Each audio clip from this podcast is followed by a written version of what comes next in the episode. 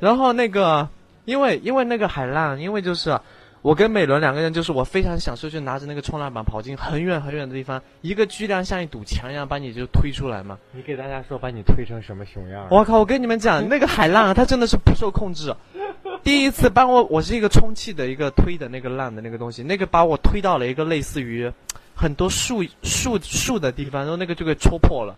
然后第二次是帮我推到了一个白人女性的胯下，因为你那个根本没有办法去控制那个海浪的那个方向，知道吗？那个海浪，我就在那里说啊，老公追我，然后就是被那个浪就这样冲走，然后其实我就在那非常享受，因为觉得很刺激，然后结果就。飞到了那个人就是在裸躺的那个胯下的那一带，还有浪一打过来你就不见了，根本没有冲上来。这个是你啊，然后美伦美伦我给笑的呀。然后这是你，然后我说你快点来，你去冲，你到底是不是男人？你是男人你就去冲。然后我妈就在那里帮我们拍照说。哎呀，不要逼他，不要逼他。然后接着我妈就去推他，说你快去快去，我帮你拍照。然后接着美伦就跟我两个人，他因为他腿很长嘛，他能够跑到非常远的那个深海的那种地方。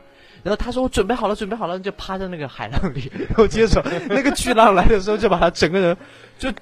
转到了那个浪的里面去，根本没有冲过来，没有冲过来，他就大概在里面翻越了 七百二十度吧，把旁边的人都笑死了。对，给冲的呀。对，然后就是，然后两次以后他就放弃了，他就只躺在浅滩那里，就剩我一个人在那反复的。对，我也想，反正都要晒黑了，那就晒得匀称一点，然后我就整个人摆了一个大字在沙滩上，对，结果还是没有晒黑。然后。